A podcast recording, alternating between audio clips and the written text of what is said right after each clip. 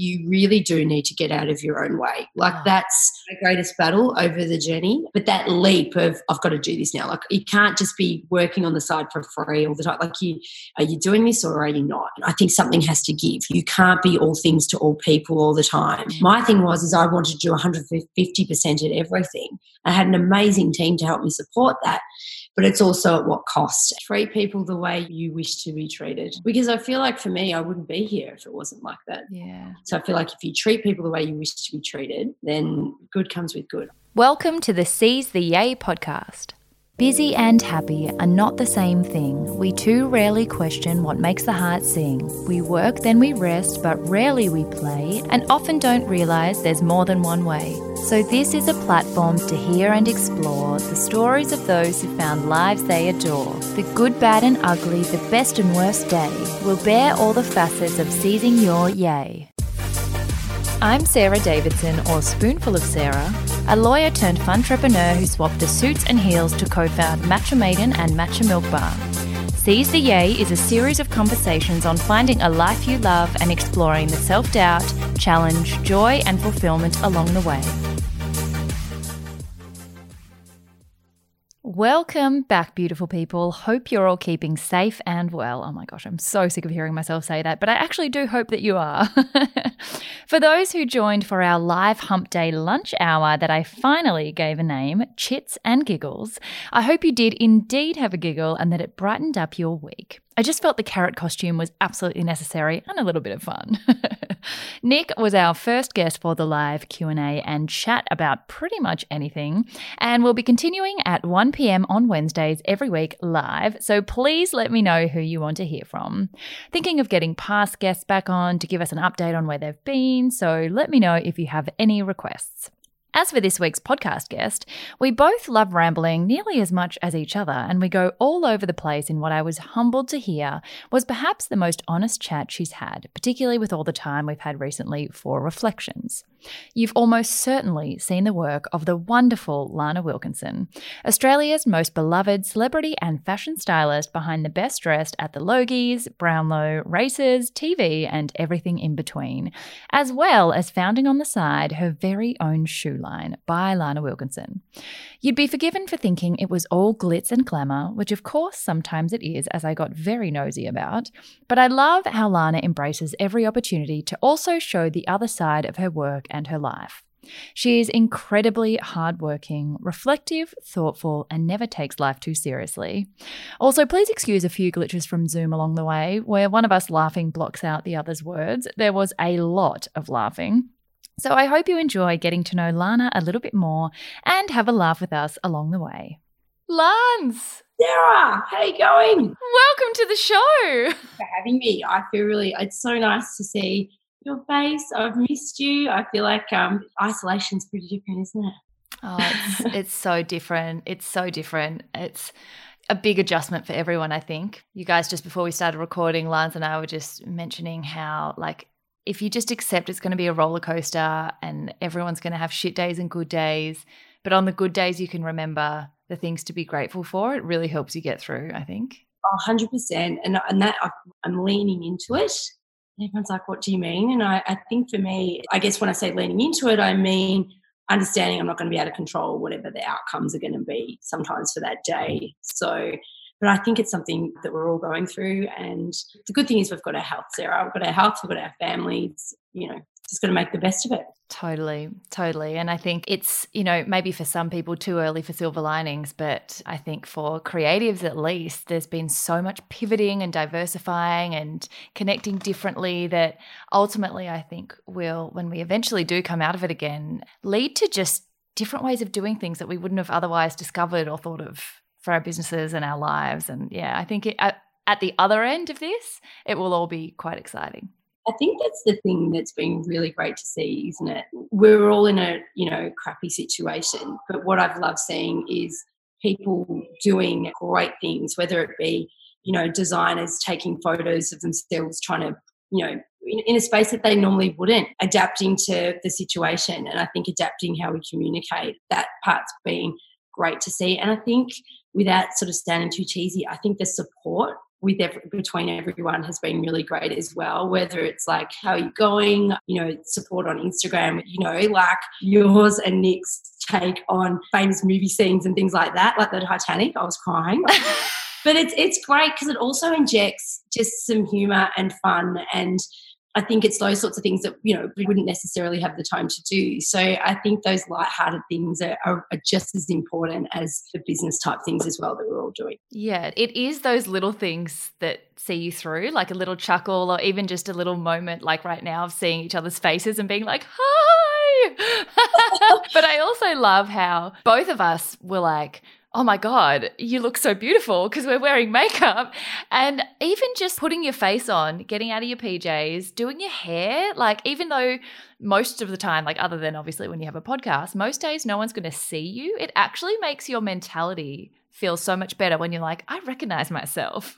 know, they're, they're the things that I've really noticed as well because, uh, you know, the ethos of my business or businesses, for lack of a better term, is just sort of it's how you feel like feeling good and for me, one of the things I found really challenging at the start, and it's it, I want to stress it's not to sort of sound materialistic or anything like that, but I, you know, getting ready, getting dressed is part of my identity. So mm. to sort of be okay, we, we're not caring so much because we're at home. That that felt really foreign to sort of not get up and have somewhere to be.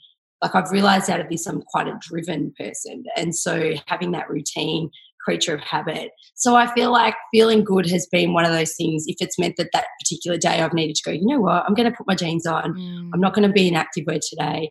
I'm going to go up and I'm going to put my makeup on. I'm going to do my hair. Like if that's what I've needed to do, then I've just done it. And I think that's the thing is feeling good has become just something you've got to really focus on, you know, because I feel like, especially myself, and I know I'm sure a lot of your listeners as well, it's like I'm a parent, so I've added homeschooling to my repertoire. and I was like, what would the teacher wear today?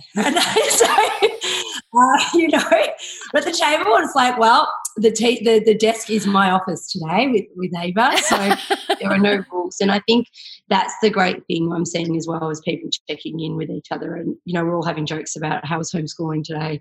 Oh my gosh, you know so i think it's just how you whatever you need to do to get through that's that's the right thing i guess. Yeah absolutely. I mean lance i you are already a woman of so many talents and i can't believe you've added homeschooling to that long list of things that you're mastering. But that reminds me of the first question which before we even get into the story of how you got there kind of breaks down the very social media glossy surface that we all get on the outside and you know particularly in your industry so so much of what you do is the external, beautiful, glossy, preened, and put together end result. But I love that you are already so good at showing all the relatable stuff behind the scenes and you're just so down to earth. And every time I see you, I just, we have such a blast. But for the benefit of the listeners, what is something behind the scenes that's super down to earth about you obviously other than homeschooling your kids right now? Um oh that that i'm actually quite relaxed. Like i don't walk around done up all the time. And and, and, and, i think when it comes down to it I, I don't actually i think that your external beauty or the things that you wear or they, they show a part of who you are so it's not for me to judge that. And that probably sounds quite, you're a stylist. And so people often will say to me, I didn't know what to wear today when I was going to be catching up with you. I'm like, I don't. Yeah. That's the, the furthest thing from my mind when I meet somebody is that. I just think style's going to be different to mine, but you're showing me who you are a little bit. So that's a great thing. So for me, it's sort of not judging what someone's wearing or how to improve it. I think that's the thing about me that's quite sort of real. And then the thing, especially at the moment, is that it's like just trying to focus on those things that that really matter. Like, mm. you know, I've tried to take a little bit as much as you can because I've got a brand as well. So you've got to try and make sure that you're also very current on social media. But I think it's really important to take a pause because as you mentioned earlier, you know, so much of the work that I've done today is that external, everything's perfect. And I think what this teaches you is that it's not, and that's okay as well. And so mm. For me, I've been trying to work out a little bit, which was something I didn't really make time for. And I had a really nice, like I was looking all good, I had all my good gear on of me working out. But the reality is, I've got kids zooming in and out. And I was like, you know what? And I put something up the other day and it did not look pretty. but I was like, it shouldn't. Like the fact that I'm trying to take care of myself and showing, hey, I'm doing my best, yeah. that's enough. Whereas I think Lana pre ISO would have felt like I needed to make it all look great. So you could see the kit, the kit I was wearing, and the whereas I, you know what, girlfriend, you've got up, you've got dressed, and you're working out. Tick. So mm. I think things for me, it's just trying to keep it as real as possible, and and I do think that is definitely across fashion as an industry. I think that that's what's going to come through is just keeping things real, keeping you know quality over quantity. What are those things? And not everything needs to be perfect if you're feeling your best, you know. And I yeah. sweating, and I was sweating. I was so excited. Thanks to Keep It Cleaner. I'll do a little plug for them. Thanks to Steph and Laura keeping me up and going. But you know, I, I, felt my best because I was taking care of me for a change, which was, which was kind of nice. Probably a bit deep. Oh. No, that is so lovely. I, and the deeper, the better. Like, you know, I mean, you've listened before. You know, I love that stuff. I love so much when people reflect on, especially when there's a change that sparked that you, you know, it takes the smallest thing for a big change to spark. And, you know, it's so weird how for some of us, it obviously took isolation for us to have all these realizations about our identity and what's important but it's so beautiful to see that that's coming through and i think you're actually one of the people who's taught me over time that what from the outside often seems like quite a superficial industry, like you mentioned at the start, you know, it's very external, it's very visual, but you've taught me that it's it's not in fact it's the opposite of superficial in most cases other than the super high end haute couture. Fashion and styling is confidence. It's actually so much more about what the outside does to the inside and i love how you've given me that perspective on clothing and fashion and styling because I didn't understand it that way before our chats and before seeing you really everything you do in your work is to boost people's confidence. It's not because you care so much about the outside, which obviously everyone always looks so amazing, but it's how they carry themselves as well. That's the thing. And oh, thank you. That's very kind to say because that, you know, because they're the things that and, and, and again, it's not to sort of boost my horn at all, but I really do think, I really believe that when you're feeling your best, you project that. And that's why, like before, when I was saying, if on those days I've needed to feel better, I know that that's part of making myself feel like me. Because when you are a control freak like myself, uh, you I hear you. Then you tear away all of the stuff that you normally do. Mm. That's the thing you can control is your experience and your exposure and your response. So I feel like when I say exposure, I mean to. Sorry, I've got a little friend here. Yeah, I saw. I started to go off. I was like, oh, we can edit this, can't we? I am leaving that in. you know what? There we go. That is real life right there. That is we're on a break from homeschooling, so mum, you can have. Is this um, recess? This is recess. It is about recess time, actually. That's mm. a win. But I think I think to um, so I've just sort of sidetracked now, back on track. Yeah. you know, fashion can be seen often as quite frivolous, mm. and it's it's definitely not. And I think you know we've seen so many people doing beauty tutorials and hair tutorials and all those sorts of things, and people that generally are behind the scenes who have come out the front and gone, okay, I can't do this on a on a model. I can't, you know, so I'm going to do it on myself. And I'm like, this is fantastic. This is great because I feel like as well, it's everybody owning their own situation and mm. making people feel better. For me, I think as we move through this next process, I think it is going to be very much people wanting to buy things that make them feel confident. Yeah. You know, you know, and often I used to get really frustrated when I was you know, on Instagram as well, it's like you might have, say, done a spring racing carnival. And so you may have worked with particular talent and people are like, oh, you're only dressed that kind of person or that. And it could not be further from the truth. I think for me, the reason that, you know, I was able to have the confidence to start moving into a space where you can talk about body shapes and how to dress people and do that is because I have dressed so many different people, whether it be women who are who are well known or men who are well known versus just the average person hands up, I'm the average person. You know, it's like I think we're all just trying to just do our best. So yeah. I think what this is teaching us, and I don't mean to ramble, but I feel like it's like let's just not be so hard on ourselves. You know, like mm. whilst I would never pick this situation ever. Like, I don't think I've ever been mentally challenged as much as I have been in the last few weeks. But what we've been given is the gift of time. There is no, like you said earlier, it might be a little bit early for silver lining, but I think when we look back, we've been given time to assess, to reflect. And so maybe in the long term, we'll be better for it. Maybe.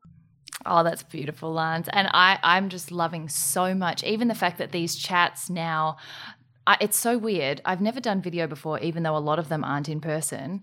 And even that small change of like, well, now I want to connect with people, I want to see them. I'm realizing, oh, this is like, I'm using this beautiful gift of time to connect with people visually over these chats. And it's just, it's been so wonderful just to see how people laugh and to connect and realize we're all human has just been so beautiful. Well, it's like as much as we've been disconnected, we've never been more connected. Like, yeah you and I, right? We've spoken heaps over text, over things, you know, but normally it'd be like, oh, I'm going to see her in a couple of weeks. We'll catch up then. And I feel like, you know, you were at one of the last events that I was actually able to, we were actually able to be at. Yeah. And now it's like everything's turned off. You can't go anywhere. You can't do anything. But thanks to Zoom and House Party and you know FaceTime. And even people when you used to just call them now, I'm like, I'm going to FaceTime. I'm going to talk to you. Like, mm. I think in those ways, I think there's a genuine sense of care that's coming out, and you know, and and that need to connect with people is is probably stronger than ever. So I think they're the positives to to take from this really ordinary situation.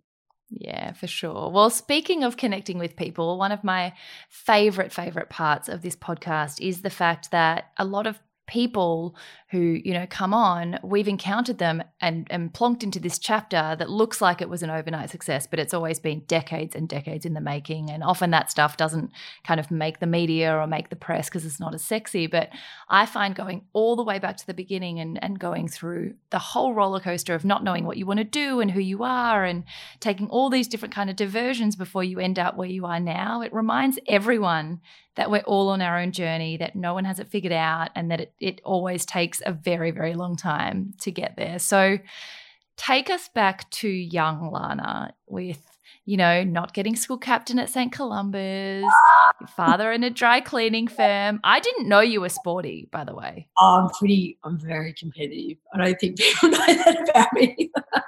I didn't know. I knew you were competitive because you're so driven, but I didn't know it was like being sporty with yeah, like. It's a healthy competition. I, I think, especially in our industry, there's a fine line between wanting to do well um, and stepping over other people to get there. For sure you know, I'd need to sleep at night, to be honest. Um, yeah. another thing I am is huge softy. I'm a sensitive Sally. You know, mm. at the moment, it doesn't take much for me to drop a tear. Like I watch an ad. I love it. Crying. Like I, you know, yeah, I, but I, I do. I, I, love sport. But I think it was the foundations, though, of if I think back and we talk about being connected. Like I used to play a lot of tennis, and I used to like, and some of those people are still my friends today. When I was growing up, mm. Um, I used to swim a lot. Like I feel like in a lot, you know, that they were kind of the grounding, the character building, really. Like that's why I can't wait for my girls to start getting into, you know, dancing and you know, we're trying to. I love tennis, so we're trying to go that way. But I think it's really important to have them form those relationships, and you know, relationships with different people as well that are outside your circle. Yeah. I think are really important. Yeah, yeah. Well, even just from your, you know, your early family relationships, you can see how you, you always mention your dad and his dry cleaning firm, and how he was such a hard hard worker running his own business that has since kind of instilled those values in you, even if you didn't start in business years later when you did eventually leave your career and go into business that that those values have have stayed with you. So yeah tell us about that time in your childhood what you thought you wanted to be originally how you chose you know your bachelor of comms at RMIT and what that whole first chapter of Lana was like and your decisions back then yeah, I think for me, I always kind of gravitated to more leadership roles. I know that probably sounds that's why, but I'm, as you mentioned, I did miss out on my school captaincy. I was like, someone will do a recount. well, I did, and I, I, don't, I don't know exactly why that is. I, I, was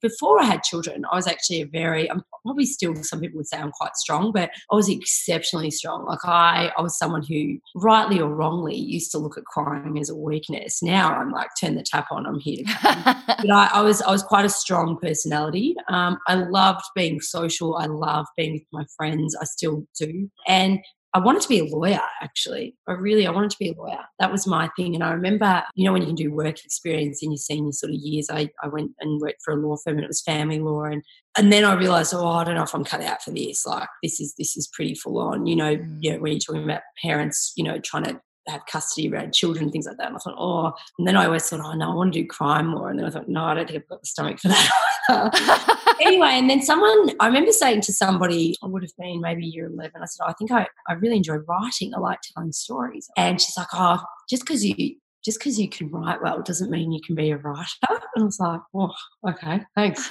So I well, thought, I will be one then. I will show that. But then someone talked to me about public relations. I thought, now this sounds like something I really love because I always, I always, I did love fashion. I always did. Like when I was growing up, I used to, you know, get a hold of my mum's old bridesmaids dresses and things she wouldn't wear, you know, much to her dismay. So I think I think I, that creative side was always in me.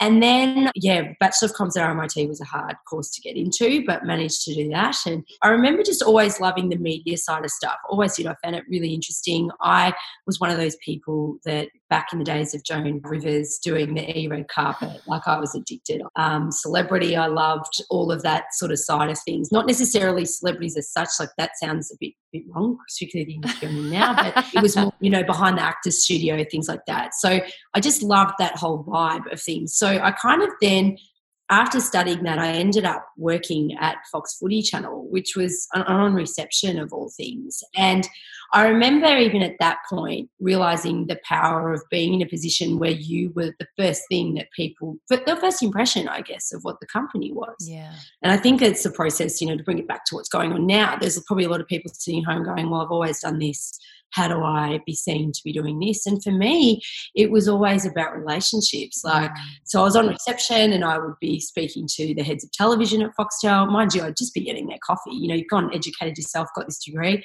and I'm pouring tea. But whatever. like I was prepared to do whatever it took to kind of just get my foot in the door. And then fortunately enough for me, Foxtel, and back then there work wasn't streaming and things like that. I'm sounding like I'm 100 years old. I'm not. But no, um, babe, I hear you. I hear you. I'm so impressed that you even mentioned House Party before. Oh, I was like, woo! But like sales and the sales and marketing team for Foxtel as a whole, um, you know, network ran upstairs. And so I got to know them. There was a job opportunity that opened up in sales and marketing, so I took it. And then the next thing you know, I was working on things like launching high definition television into Australia, working on the deals of AFL joining with Foxtel and, and that sort of gamut, which at the time was quite huge. So I had all these amazing opportunities, but I really, I loved the sales and marketing side, but I, the fashion stuff was really calling. I'd walk, you know, I'd be that girl that come in all done up at work back then. You know, I wasn't didn't have mortgages and things, so this is oh yeah, at Scanlan and Theodore because of Courage, you know. and so I kind of I knew then that that was something I really wanted to do. And I then worked for Westfield, uh, got a job there in retail marketing, and it was amazing and probably set the tone for everything that has come thereafter. Then I met Liam, then we got engaged. This is a really long life story. I'll land this plane. No, it's. You'll land. I'll land the plane. See, I just take everyone on a journey. It's like this. This is exactly what we need, Lance. We need people to take us on a journey. We can't go on actual plane, so this is the best journey I've taken all week. I think even during then, like I knew I was good at it, but I wanted, I just, there was something that was just missing for me. And I think even then I was mid 20s at this point. Mm. And then I got engaged. And then three months out from our wedding, I probably naively was like, right, it's time to switch it up. And I ended up um, at a, a, land and property group, be it Stockland, which was amazing and set me up for just how to run business and, you know, really manage not just like a small budget, like multi-million dollar budgets. And I was a project marketing manager there.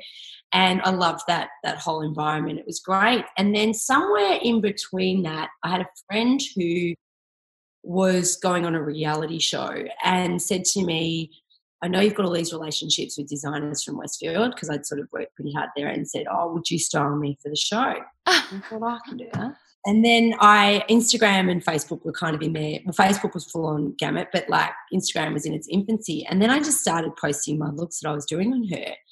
And then one thing led to another. And then somehow I ended up working this corporate job where I was earning three figures from like 8.30 till, you know, seven o'clock at night. And then I'd come home and I'd write my blog and share all my tips on how to shop and buy and use the behind the scenes photos. And then I guess you could say the rest was history. I was like, now I'm a stylist, but managing being a marketing person as well. And and before at that point, I thought that was the hardest I'd ever worked because I was needing to, I was one of those people that was very much aware that someone was paying me to do a job and I needed to do it. I couldn't be sitting there doing mother work on somebody else's time. Yeah. So then, you know, this was obviously pre children as well. And I would be styling stuff and sourcing and doing those things till like two in the morning.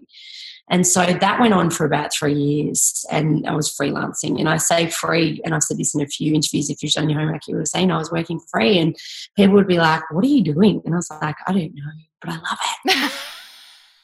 oh my God, Lance, so many things to extract from that that are just so exactly what this show is about and exactly what we all need reminders of so often that, firstly, like you don't have to know all the steps in your staircase to take the first step. Like when you first got out into the workforce, you had no idea styling was on the cards you didn't even know pretty much right up until you just started doing it by accident. So many things happen by accident naivety can be so good for you because you just start and you, you don't let the fear overcome you know you, you don't know what you're getting into so it's kind of better for you wow. and also that like even abby just last week who you work with now both of you started out pouring coffees and it's exactly how you get your foot in the door is just good relationships being willing to do anything and give it a red hot crack and just see where it takes you that's right and i think that's the thing that I try and encourage when people are working for me is like, I would never, and I don't ask them to do anything that I don't do. Mm. You know, that's been the the real, I guess, light bulb moment in the current situation is I'm like with my shoe brand, I'm doing the stock take, I'm packing the orders.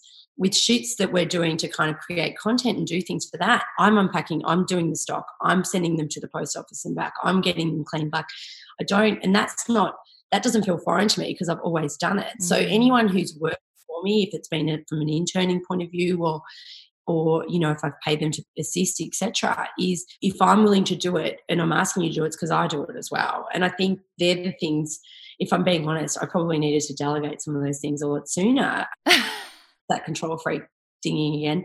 But it's also too because I feel bad because I know that it's hard work. Yeah. So I think just keeping your feet on the ground, I think is really important and remembering where you started, you know, and for me that sort of carried me through and I'm not trying to be a preacher, but for me, I think just remembering those steps on the way has kind of helped even in navigate the current situation that we're in, I guess. Yeah, for sure. And that's the bit that I love to focus on and hash over so much because people forget that that's what it took. People forget that you run coffees for free and that you did all these styling jobs for years while like on the side of a full-time job to get to where you are today. It never, no one just wakes up and is like, I'm styling every important person in Australia now. Like it literally takes the hard yards. And that's the nitty gritty that doesn't make the papers anymore, but you had to do that. And that's what makes you still such a hard worker and so willing to get your hands dirty. I think the thing that it's funny because I even as early as yesterday, there was something I was talking about uh, with my manager, Prue Corrigan, and she'd written to me something like, even as Nike, as you always say, like Nike says, just do it. Mm. And I think that's something that, because I can sometimes procrastinate a bit because I get up all in my own head about, is this going to work? What can we do? I'm not sure.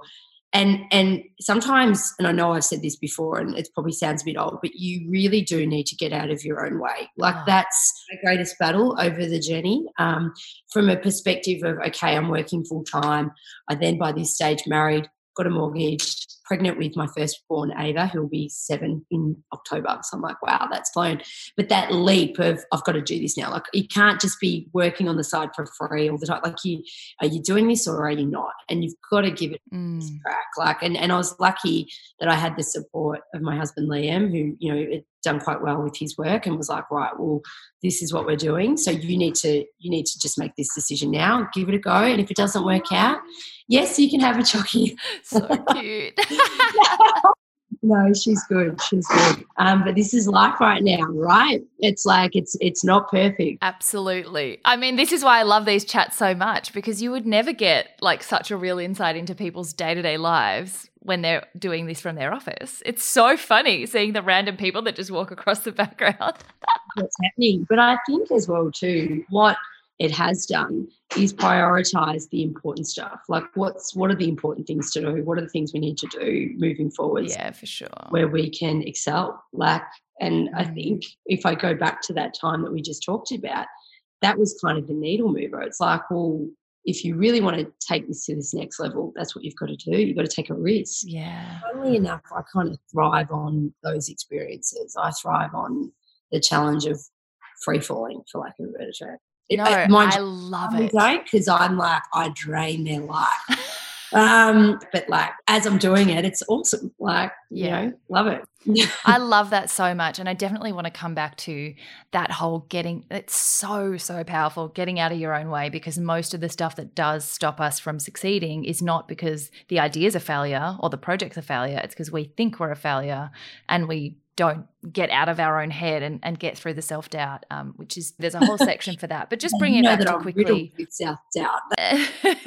well, that's the thing. Like I know that because we have these chats, but most people forget that there's so much that goes on behind the scenes for everyone, and and it never leaves you as you get more and more successful. If anything, the pressure gets harder and harder. So I think that'll be such such a valuable chat to have. But just quickly finishing off the actual journey to get there. Can you talk us through, like, once you started styling, a lot of people don't even understand what styling is. And, like, because you don't have to study it, like, how did you develop your techniques and what does it actually involve you actually doing? And then how did you get better at it? Like, how did you practice and how did you break into, you know, that big defining moment for you was, I think, the Ruby Rose cover how do you get into those networks and and start to sort of trust your skill set I think for me, it's quite multifaceted in a way. I guess to break that down, styling is, and I really believe, you know, if you're working with a brand or an organization, it's about obviously executing your brief and bringing your vision to life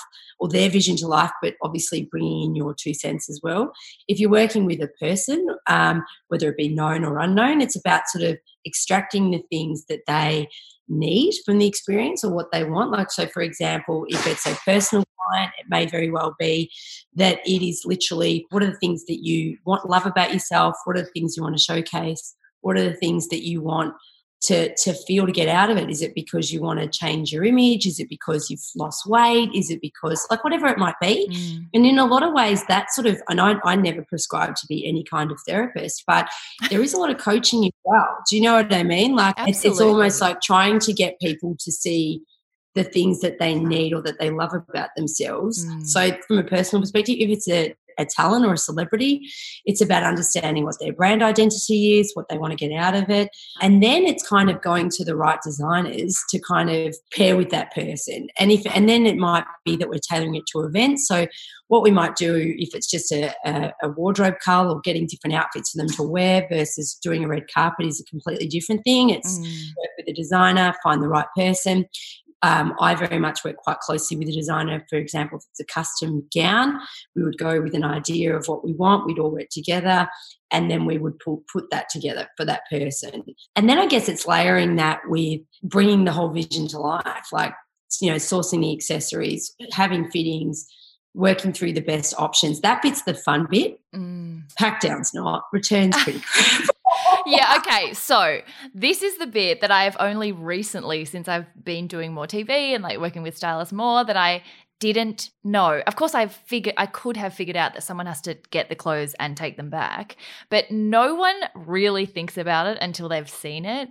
That there is so much shit oh. for you to deal with at the end of events. So much shit. Dish up. Tell us everything. Well, okay. First of all, I'm lucky, particularly in the last few years, I've had great clients. But I remember when I was starting out, it was, oh, you'd be like, I didn't need to know that about your hygiene or not hygiene. And so things get sent back in the right way. But it's like, oh my God, like I'm needing to dry clean this and send it back to the designer so they want to work with me again. So I think to your point before, if we take a step back when you were saying what does it take, it's it's you know brand relationships, like the designers, the brands, they are your gold. Like clients will come and go.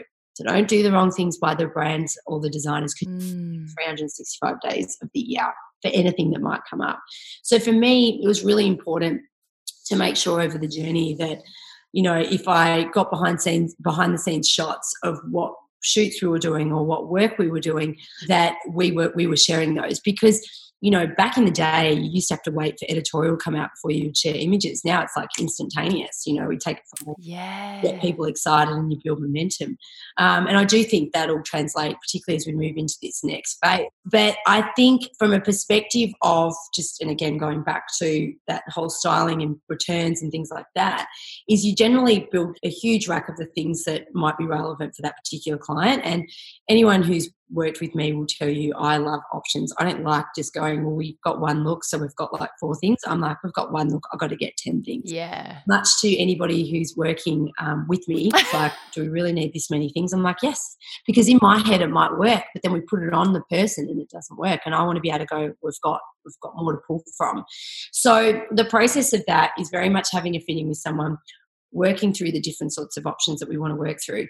But then, as you would have experienced as well, is you've got to make sure sometimes people might, like, I, I very much believe in the communication with a person. So if I was dressing you, Sarah, I'd be like, tell me a little bit about yourself. What are the things you like? What are the things you don't like? Then I'd have to think about, for example, if we use uh, the wellness stuff you've been doing, mm. sending you out in a sexy nightclub dress, probably not going to work. You know what I mean?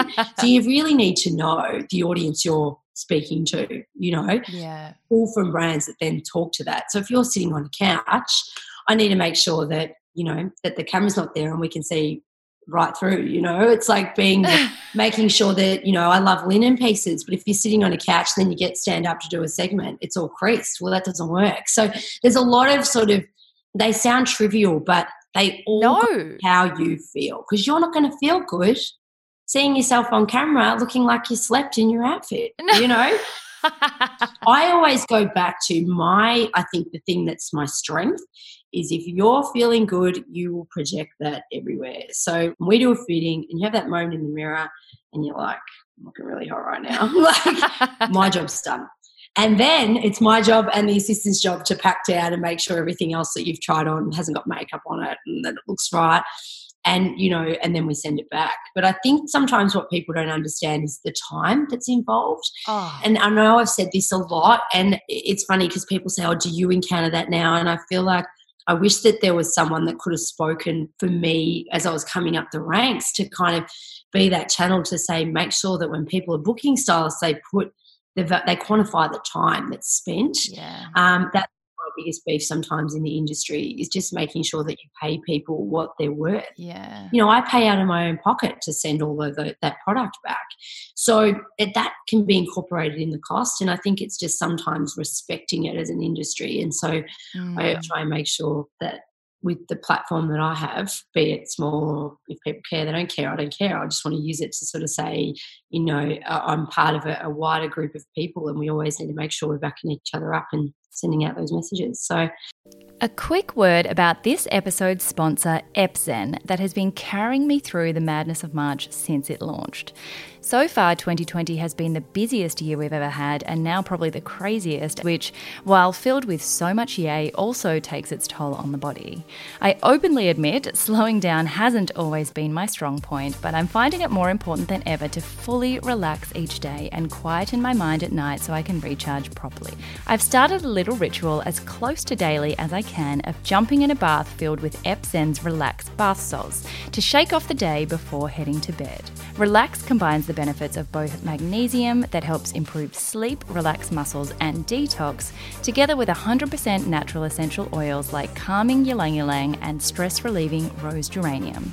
It's helping soak and sleep my way to sanity. Head to epzen.com.au to find out more and see the range of other products to help you zenergize.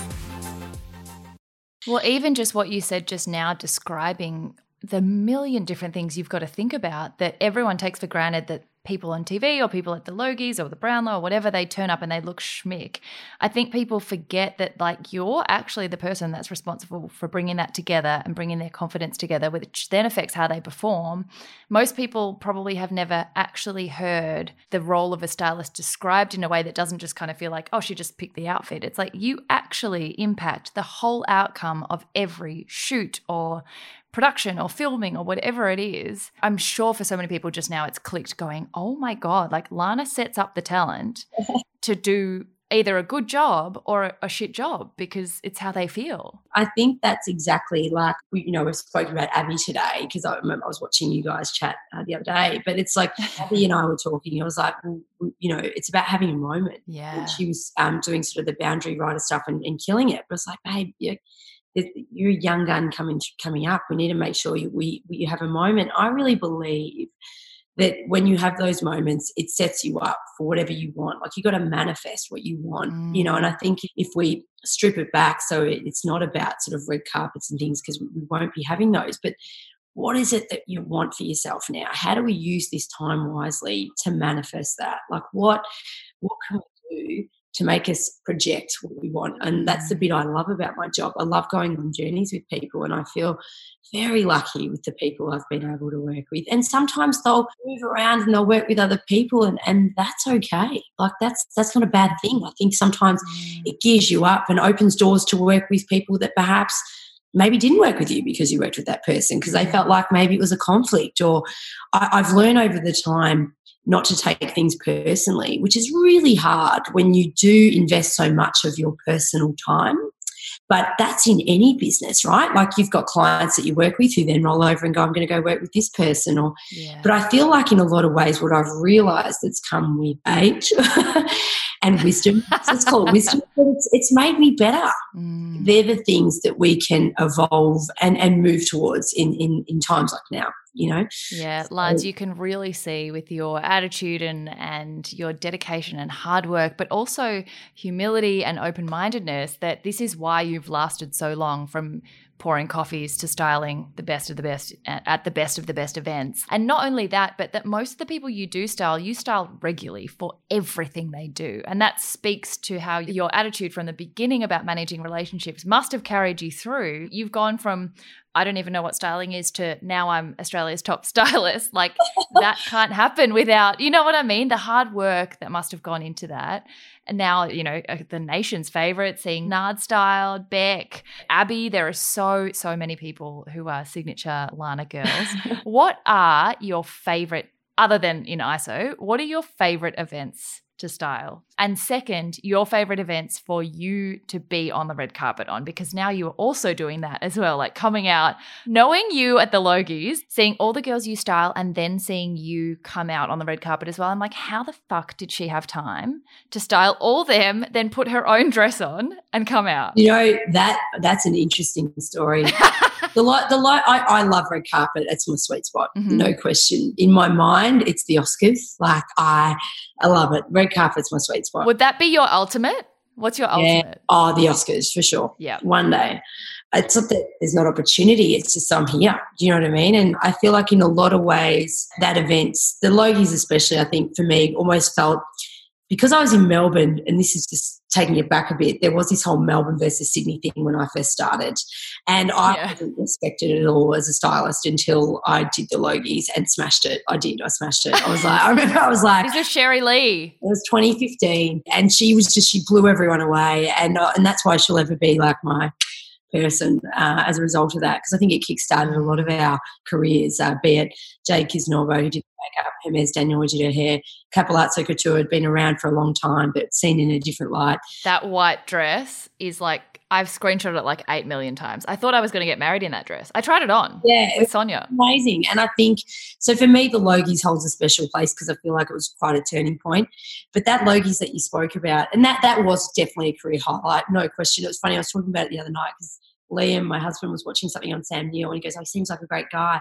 And I was like, I, I interviewed him, I met him, I met Bryan Brown. I had grown up with, there wasn't a person that walked that red carpet that I didn't interview. And so for me, all of my worlds had collided in the best way. Mm. But it was funny. I what people didn't know in the lead up to that.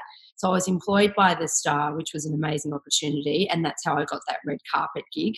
So I, I had to dress uh, five or six lots of talent week and a half prior, I had been diagnosed with influenza A.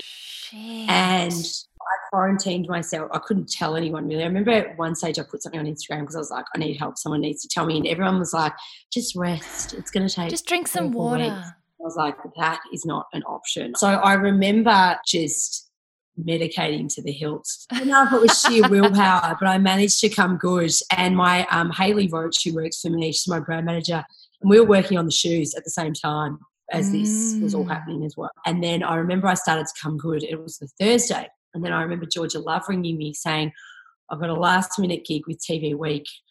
I need you to get me a gown. And in my mind, I'm like, babe, I still don't even know if I'm going to be able to get on this plane, let alone get, because obviously the Logies isn't in Queensland. Yeah, yeah. And I was like, oh my God. Anyway, we managed to get her a dress in a day from Jason Grech. Bless him. So we got that sorted. Anyway, but for me, I remember my process was that and this is my process overall with red carpet and why I love it is that you've got to make in anything you're doing as a stylist, you've got to make the talent feel number one. So even though I yeah. think, even though I was having to walk the red carpet, I knew I had to get all my bits ready before I even started working on them. So I was up at five, got my face on. my hair done. You had makeup on since five. Yeah, yep. So Jade did my face at five o'clock, much to her dismay. Gabrielle Racuso did my hair, and so when the and I, was doing camera work and stuff for the Star, so I had to be done. But I was like, I can't be getting my makeup on for my little moment while I'm dressing them because then it's not about them. Them. Yeah. So I say them like they're a herd of sheep. They're no, no, no. I know what you mean. But luckily too, because I was always transparent that this is what we're doing. But they were amazing. And I remember we got them all out the door. By this stage, Marie Uva was in there was in there because she'd been doing all the talent. Jade, and they're touching me up and doing stuff. They're like, You look like you're gonna pass out. I was like, because I might. And I remember just like scull a can of Coke, throwing jelly beans, and I was like, We're on. you know what? Best experience of my life. I was like, oh, this is great. Oh so my God. It was like all my worlds got to collide. So that was by far my favorite. And it is red carpets are my favorite. I love the Brownlow too. The Brownlow is where I started. And you know, I've over the journey I have where people go, oh, the wag stylist. And I'm like, call me whatever you want. My work's better than yours. I'm just like, if that's what, like, and I, I hate those things. I think that that's an awful you know, like you shouldn't pigeonhole. Yeah, yeah. Um, and I don't say that with like, and it took a while to say that. Go, you know what? But my work was elevated. If you need to say that so that I feel less, knock yourself. Mm. But you can't let those things, and they did at the start, really kind of burn. Yeah. And I've had people go, oh, you don't yeah. the Brownlow medal. It's like, but what's wrong with the Brownlow medal? It's it's a way to be able to showcase amazing design. It's like that's your stuff. Yeah. Don't put that on me. Yeah. And I get to work with amazing women and some women who, you know, are, are lawyers or they're moms and they're looking for this moment and I get to be a part of that. So I'm like, you know what? I don't care what it is. If we get to be creative and we get to show amazing stuff, then then that's great. So, you know. Yeah, absolutely, Lance. And I think there's a bit of like sometimes when things are so glamorous and beautiful and amazing, it does, it creates resentment in people who don't get to be there. And their way of sort of taking that out is often to put you down because they can't do what you're doing and they can't be in that world. And uh, it is absolutely one of those times where you're like, that's on you, that's not me, that's not my stuff. And it takes a lot of self work to be able to separate it. But and definite on the self, like it's taken me, I've been a stylist now, it's my ninth year. I reckon it's taking me seven and a half, eight to get to say that. Yeah. And even when they I'm described sometimes it's not it doesn't it doesn't define me yeah. like whether they're wags or not. Like I just think that title's just like you're a wife and a girlfriend. Yeah, that's what that's what you are. But there's so much It's descriptive. I'm, yeah. I'm a mum and a shoe designer and a stylist. But if you're a lawyer or a broker, you might think that that's boring. Well, that's fine. Like, I just don't think there's these labels, they don't mean anything. Like, how you make yeah. feel is the legacy that you leave, the impact that you have. Like, you know, am I defined because I'm a mum? you know what? That's a title I wear proudly. I love that I'm a mum. I think it makes mm. me empathetic. I think it makes me understanding. I think I, am definitely learned to be more patient, particularly recently. Um, so I, I don't think we should be defined by those things. I think our actions show who we are. So, you know, I think that I'm, i feel excited and exhilarated when I get to work on those things and work with amazing people who I love. And you mentioned before yeah. that they come back, and I don't take that for granted. I don't. And they support me in ways I can't even describe. Like it's not just a one way relationship. Yeah. Some of those people that you mentioned, I speak to about business and I go, hey, what are your thoughts on this? And I bounce and I feel fortunate to be able to do that. So, um, you know, I think both yourself and I, one of the reasons we get on so well, I think, is we get to do what we love. Mm. And I genuinely love fashion. I genuinely love styling. I de- genuinely love making people feel good. Mm. So I love that so much. Just think, let's just be real, you know, that's what it comes down to. So And one of my favorite quotes on that exact point is uh, from Maya Angelou, which is people will never remember what you said or what you did, but they'll always remember how you made them feel. And I think it's so true. We agonize over the tiny little details of the wording or the caption or the whatever or the small little actions, but it's the feeling. Yeah. And I think not to derail too much, but I think that's the process that, you know, and we started off before. Uh, that I'm going through now is what's the right thing? Mm. Like, I, mm. I, don't know. I don't, I, you know, it's starting to feel okay for me personally. And I take my hat off to everybody because it feels like there's lots of weights on us at the moment.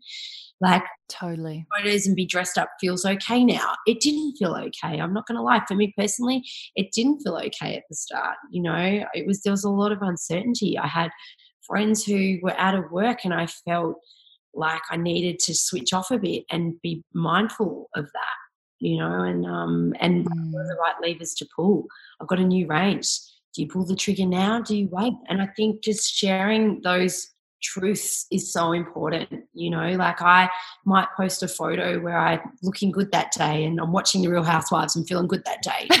Mm-mm. Yeah, yeah. Um, but it's such a right now and an outlet. But I feel like as well, it's okay you know, and I take my hat off. I really do to those people that share when it's not good. I struggle sharing when it's not good.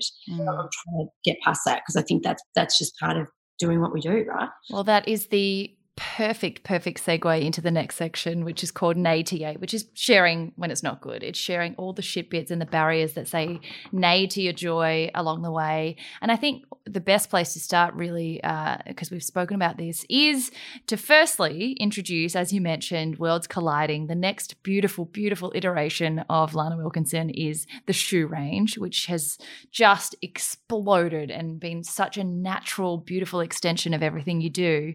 But I think it it also leads really nicely into the the idea we've you know touched on briefly about self-doubt that uncertainty of putting out something new even when you've you know you've conquered your self-doubt in one area of your life in styling it's taken you 9 years but then you take another step out of the comfort zone and yeah. those doubts and worries and am I shit are people going to like it all that stuff comes flooding back in so yeah. Tell us about the business, but also in the context of your journey with self doubt and uncertainty along the way. So, in, in being completely honest, I'm, I'm riddled with it. And I, I often you feel fraudulent at times because part of my styling business mm. is own who you are and feel good and etc. And I, I believe all those things, but sometimes, like any other person, over the time, I've had those doubts within myself, often more times than I care to admit. Where for me, the confidence came to do the shoes was that it was just, it, it had come at a time where styling really became there was a lot more people doing it. A lot of friends who are colleagues who are now friends who were doing who started out and started to cause if i'm being honest for me personally a bit of uncertainty about where my place was. Mm. i'd been doing it and and as you can see from the thing or hear from the things i've been talking about i'm always looking for what that next challenge is so for me, that challenge or that need was was fast and quick. And I had always wanted to do a shoe brand. Um, and by this stage, my stable of clients was great, uh, and you know the work I was doing consistent. But I, I just felt like there was this gap in the market, and I wanted to fulfill it. And I wanted to push myself to perhaps, as I mentioned earlier, get out of my own way and it was manages me who really eh, I credit to making that happen for me. Also, guys, just quick interjection. Lana actually said just now Prue Corrigan. That was cancelled out by my laughter, but the name was Prue Corrigan, the amazing founder of One Daydream PR. I remember saying I wanted to do it, and you know when you're looking for sympathy, like we do it now. Oh, just excuse. And it was just, yeah, why, why aren't you doing it? I was like, oh, um, I don't know. I just, uh, I'm money or maybe I'm scared or, and it was just like, I'm just hearing excuses. And then oh. I, was like, oh, well, that's hard. But then I her Christmas party in Sydney. She's got a Sydney office as well. And going up to Ravesi's, and I, some people might be bored, they've heard this story, but I, I went upstairs and this amazing person who'd been in the shoe business for years. I, I won't name her because I, I, I, don't want to, you know, in case she doesn't want to give out her all her advice for everyone. But um, I walked upstairs and I thought I was going up to a Christmas party, and I was. But before that, she was like, "We're taking a meeting first. I was like, "Okay." So I'm sitting there, and there's this, and she goes, "Oh, this particular woman who who is amazing." worked in the industry for probably 20 years and said, So I hear you want to do a shoe brand. Talk to me about it. What do you want to do? And I was like, I want to do this, I want to do this, and just bounced. It was just like, I couldn't believe it. And within two weeks, I'd had a manufacturer and I was taking a meeting with all my ideas and we were on. Oh and I credit you and that particular person I'll be indebted to forever because made it happen. I just had to do it. And that that at the time I was you know I'd taken on some quite big projects from a styling perspective, ambassadorships as well, because by this stage I was starting to sort of speak more at the front as I, I guess an expert or in my mm. field. And I I decided from the outset to keep it I guess kind of keep it on the down low. So I didn't put something up on my stories. Not there's anything wrong with that. I take my hat off to you. But for me personally, I was fearful of doing that because then it's happening and it's real. Not that putting all that money out wasn't real either, but I could control it. Yeah. And I also, if we go back to when I was talking about wanting to make people feel like number one, I didn't want to think people, I didn't want any of my clients to think that I was taking my half the prize because it's just not how yeah. the people that work with me know that. And when I had eventually started to tell a couple of my close colleagues about it. They were like, "This is amazing. This is great. You know, this is good." And they'd share a few samples. And anyway, and cut a long story short, that that fear was genuine. And then the business side of things started to creep in as well because you've got staff and then you're having to manage them because by this stage I was just doing the styling stuff. I knew that, but this was a whole other thing. Mm. to set up stock, you're having to understand inventory, you're having to manage manufacturers, you're having to manage an event because we decided I decided that I wanted to have an event to launch that, which actually added so much more pressure because my deliveries and stuff had to be on point. Yeah. And I kept learning the process of sampling and understanding that your first range isn't going to be the exact way you pictured it. you know, people say if you knew what you knew, would you do it again? And the answer is probably no. I'm glad I did. But people kept saying shoes is so much harder than clothes, and it is uh, because mm. you can't alter a shoe, right? Like if you buy something that's medium and you're a small, if you really love it, you'll make it work. You can't, if you want a 40, you can't stick your foot in a 37. It's over. yeah. A lot of little things that I, I didn't know. And, you know, understanding that the last has to be perfect. So you get the, the last bit is the sole that's at the bottom of the shoe, all this stuff. I won't bore you, but. Oh, it's not boring at all. It is so fascinating. There were just things that I had to learn and putting the right systems in place, mm. you know, making sure your accounts and your money is right. And, you know, and then people deciding if you're going to have stockists or not and how your terms are going to be set up. Like this was all foreign to me. And I was doing it all behind the scenes of, you know, at that point being a Bumble ambassador and promoting spring racing and yeah. Brownlow and all this sort of stuff. So it was, it was a lot. And then I remember getting together to kind of put the idea together around how we would shoot it and launch it. And I just remember thinking, I, I, want it to look completely different. I know it has to be me, but it needs to, I want to not look the way I normally look when yeah. I do it, which is like this, right? Blazer on, she's working. So I wanted it to be quite distinctive. Um, and then there's obviously working on the digital side as well and setting up a website and going through that process. So it's just, it was such a journey. And I remember um, the biggest hurdle I had, there were lots of hurdles actually, but the biggest hurdle I had was we were down to the final production um, of the items, and I was meant to see all the production items, and we were going to be launching three weeks later. And it just happened that whoever had been in the factory that week was didn't have their eye on the prize. and I remember being in New Zealand.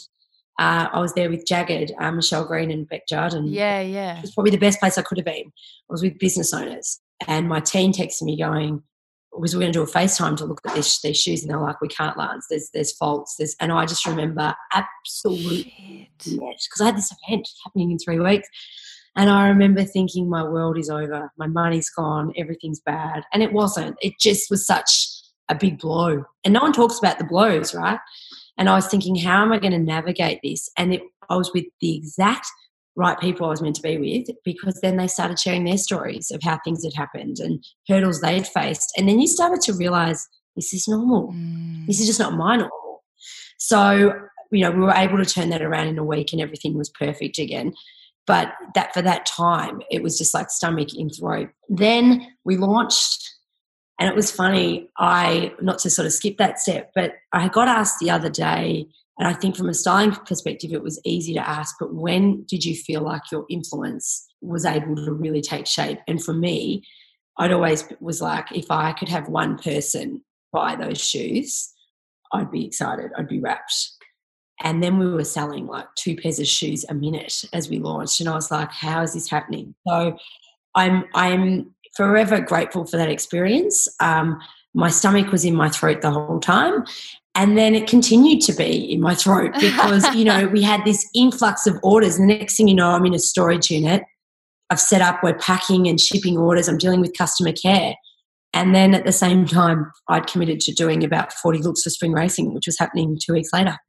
So I've never been on the brink of broken, but then totally exhilarated as well, if that makes sense. Oh my God. The regret that I have is that it was amazing from a business perspective, but personally, and I'm be forever grateful to Liam and my kids, is they kind of took such a back seat during those three weeks. Yeah. When I look back and I reflect, in this time that we have so much time to reflect on, I don't know if I would do it in that way again. I think something has to give. You can't be all things to all people all the time. Absolutely. And, it, and it's not good for your health. It's not good for your mental state. Mm. My thing was, is I wanted to do 150% at everything.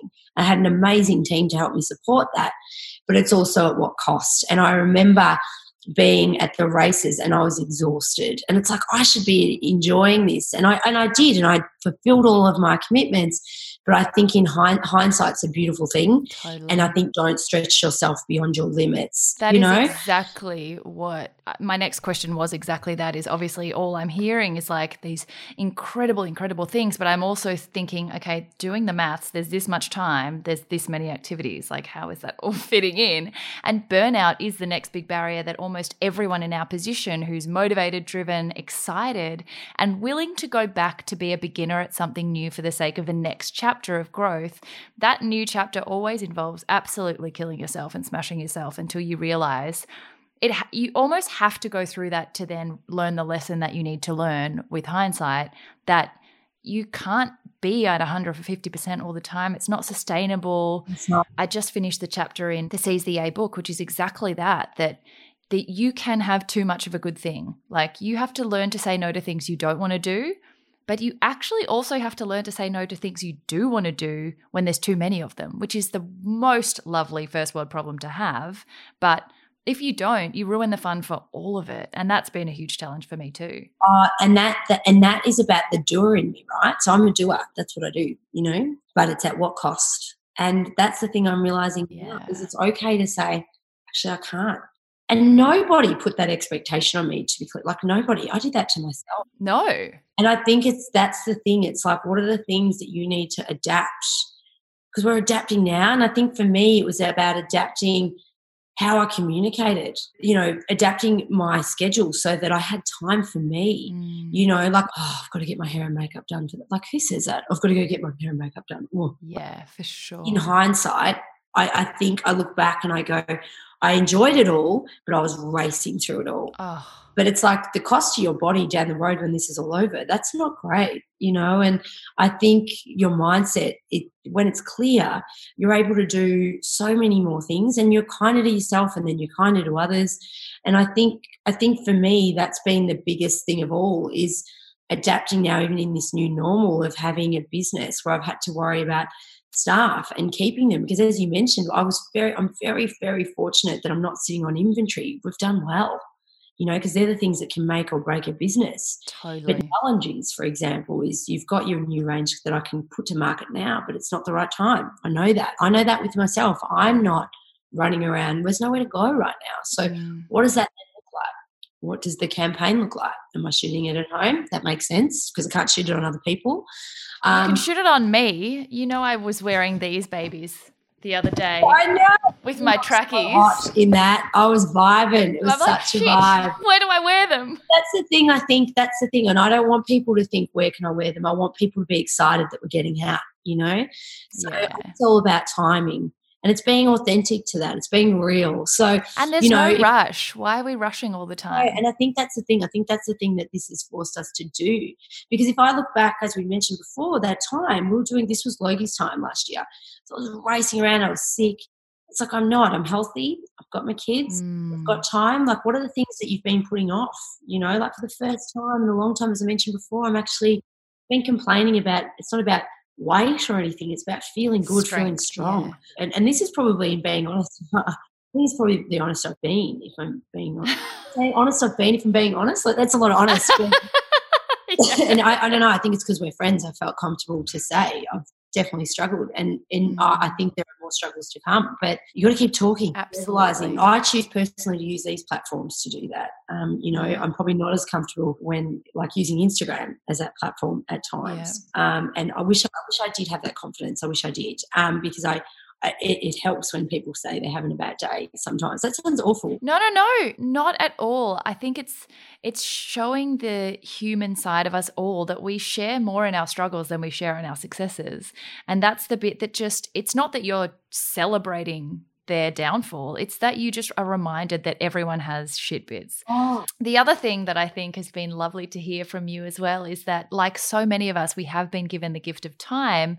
And this is where the next section, Play Yay, comes in, which is the fact that so many of us have never cultivated an identity that is joyful, that is just for pleasure that has no productive outcome. The fact that even you and I, because we are so similar, have talked for like an hour and 20 minutes about work and the work part of our identities, and we left the play bit because it's our natural tendency because we love it and it's it's almost worse when you love your job because you don't want to stop. Like why would you bother stopping? But you realize it's because you stop enjoying it because you you have too much of a good thing. So now you've had a little bit more time to reflect on how you might play and how your identity as Lana outside of shoes, outside of styling, outside of mom, outside of homeschool teacher what are the things that you do for your joy that are just for pleasure and for play? Well, I think of late I've really enjoyed going on walks, whether that be walking my kids, mm-hmm. and I think mm. that's that's something I've loved. You know, it's not that I don't do that with my children, but we're doing it every day. Like that's great. Like they love that. Yeah. Um, I think I'm exercising a lot more for me versus exercising because uh, conscious of how I put this without I'm exercising for me because I want to feel strong. I I also enjoy um, podcasts. Obviously, the Yays on the top of my list. Oh, uh, been, um, uh, I've actually been listening to a thing called I've downloaded it and I highly recommend for anyone who's in business um, masterclass. It's an app um, and it's got really identifiable um, leaders in industries. So I'm I'm obviously sort of tuning into sort of the fashion editorial product space. Um, I've already listened to Anna Wintour, mm. and so I'm a European, so I talk with my hands. Um, um, Diane von Furstenberg. It's just been really incredible. So I've been trying to really tune into that just because I'm finding in the at the moment, as I was talking about, even with my brand, it's like just trying to get out of your own space and your own experiences so that you can just stop, pause, reflect, and plan. And so uh, funny, even work still creeping into my. I know. I'm like, wait. do you listen to or watch anything that's not related to learning? Are you a Netflix binger? Am. Okay, so I again though, but probably about excellence. I'm hooked on The Last Dance. Like when that dropped last night, I was like, I need to watch it. So it's about Michael Jordan. I, I really love things where people build themselves up and they, you know, to be great. Um, so I've been mm. binge watching a bit of that.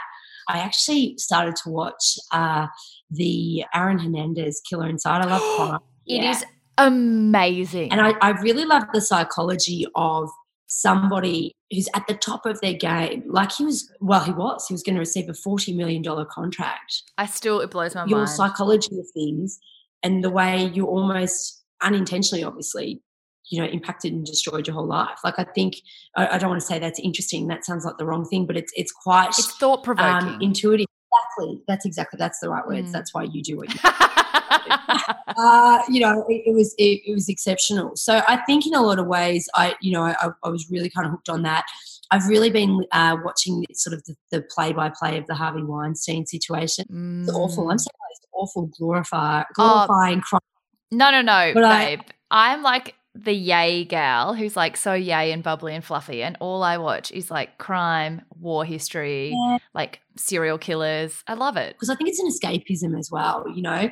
We're all That's exactly what it is. You know, um, as I mentioned earlier, I love a lot of sports. I love all those challenges. I love that kind of, you know, gotta go, gotta win. Like I I think those things can be quite motivating. So I think in a lot of ways they're kind of the things that I'm I'm trying to um, get a hold of. And the other thing I'm doing because people probably think as part of my job that I sort of know where it's at when it comes to beauty and stuff. And anyone who works with me will tell you I suck. No way. So, normally, like not today, obviously, because we're in ISO, but I pay to get hair and makeup done because I'm terrible at it. I love it. I know what's good and what's bad. Don't get me wrong. But when it comes to doing it on myself, so I've been trying to watch um, like tutorials and stuff like that. Like Jade Kisnorbo, who's one of my best friends. I've been telling her you've got to do more of that. So I've been watching her things to kind of, and I've been sitting there like trying to do it on myself. She's a legend. myself, like that's what I know. We've said it before, and it's the ethos of my businesses is that you you know you got to feel good from the inside out mm-hmm. like and and and the outside i can only fix like as a stylist there's only so much i can do and they're things i've had to particularly in isolation i've had to say mm. like you're preaching that so do that as well and sometimes that's hard as i've said before i won't touch on it because we want to you know hopefully be as, as positive as we can but it, that, that has been a very real reality of how you when it is part of your identity, how you do make yourself feel good. So for me, it's it's been little things like I might be putting a bit of tan on, like because I know I'll hate watching this as being the walls behind me. So you know, thankfully my friends are spray on say sorted, you know. But I think we've got to try and support each other where we can and move mm. forward in the best way we can and keep talking. We'll come out of this. We'll be all right. yeah, absolutely. So, Lance, thank you so much for the incredible chat. You always share so openly, and I just oh, I feel so good every time I talk to you. We have such a good chuckle, and I always feel like there's no filter. It's just like blah, blah, blah, I've been an avid fan. You know, I, I was very fortunate. I feel like we we've connected a lot, and I, I, I felt like I really got to know you when I was um, interstate on a, a work job with your husband Nick incredible. I feel like I found my like, I feel like we should have been friends in another life. We're the same. Like it was like whether it had been that we like the same tune or we remember a time. I was like, I was there. I remember that. And, and I feel like there's all these connections around us. And um, you know, I was really, really privileged when you asked me to come on. I feel really chuffed. Um, so I thank you so much, and I think I've enjoyed this more than um, than I think you would probably know. So thanks heaps. oh, Lance. Oh, well, we've got two last little questions as well to finish off on a bright note. The second last one is the three interesting things about you that don't normally come up in conversation. So a way for us to get to know each other even more. I feel like you've shared one already, which is that we wouldn't expect that you don't know about beauty and stuff. So, what are two other random interesting things about you? Um, I'm a cracking dancer. like I'll be the last one on the default always. Like I haven't started TikTok, but it sort of scares me because then people will really see who I am. Like you get competitive, you get dancer in there. It's like boom. Like I. You, you saw me. It took me 85 hours to do that last video. Oh, it was awesome. I loved it, but I was really. I, I love. I love a tune and I love dancing. It's um. It's my thing. Um, when we get back out of ISO, we'll be those like people who are too old to be in nightclubs who will be in a nightclub together. Just like I was like, I can't wait, Joel. Bring it on. um, I do. I re I reiterate movie kind of quotes and like like it's, it's stupid stuff. Like um, like I'll, I'll do stuff and people go, I didn't know that you were that much of a dork, but I actually am. But it's like you know, like like things like, for example, I remember talking to someone, I'll just relay something from Entourage, or oh, like you'll. I'm not verbalizing this right, but I, will do quotes from from movies and stuff. I, I, I, almost want to run into one now, so it makes it sound relevant. But it's like you know, like, like I love Whoopi Goldberg, and I'll be like, his name is Willie Lopez. He wants you to write it down. No, you write it down. Ain't no goddamn secretary. So like I sit there and do that stuff like TikTok. That's why I can't start because I will not stop. That's why I'm like I'm loving like Anthony Callea's. When we talk about before things, I'm, I'm tuning out. I love Anthony Calia and Tim Campbell's like Real Housewives, and it's so good. Oh man, what you do to me, you make me be like who I really am. that is the best though. This is why I love this platform so much and why I appreciate so much how generously you've shared of yourself because that's the best bit is sharing who people are. So, very last question What's your favorite quote? Oh, we were talking about one before. My favorite. I should have thought about this because I listened to yours. I know this is what this is. Treat people the way you want, you wish to be treated. Oh, that's beautiful. Because I feel like for me, I wouldn't be here if it wasn't like that. Yeah. So I feel like if you treat people the way you wish to be treated and wear that, then good comes with good. I'm, I'm hopeful, or I'm completely screwed. If it's like that, you know, if you put good out, it's going to come back. Like I think treat people the way you wish to be treated, because I feel like it it applies to personal, it applies to business, it applies to life. I just think, you know, it's it's small and probably insignificant in some ways, but I really do believe that you you, you if you are who you say you are and you treat people the way you wish to be treated, it'll come back. And I think right now that instills a lot of hope and I, I really feel that that's that's what we've got right now there's so much uncertainty but with hope we can do anything so Oh, yeah. Lance, what a beautiful, beautiful way to finish. Thank you so, so much for your time, your energy, your love. Um, I wish I could give you a big hug right now. I really miss you, babe. Like, I miss I, and you know, I, am there's light at the end of this tunnel. There is. I, I can feel it. I think you know, and I, I, just I wish I hope everyone stays safe. I hope you you know look after yourself, and I really hope that we're we're dancing on a D4 coming soon, very soon. In the in the new range, babe. In the new range. In the new range. That's right. It always makes me chuckle to hear guests realize how much they're letting their guard down, and I never underestimate the privilege it is to be let so far into their true selves, plus to be allowed to share it. I personally always love realizing how much we all do have in common and connecting with people from all walks of life through our human experience, and I hope you guys do too. I'm sure you've noticed Lana got quite vulnerable and honest with us today, so please do give her some love if you're listening along, sharing the episode and tagging at Lana Wilkinson and myself so we know what you thought. And don't forget to tune in next Wednesday for the next round of Chits and Giggles, guest TBC. In the meantime, have a great week and hope you're seizing your yay.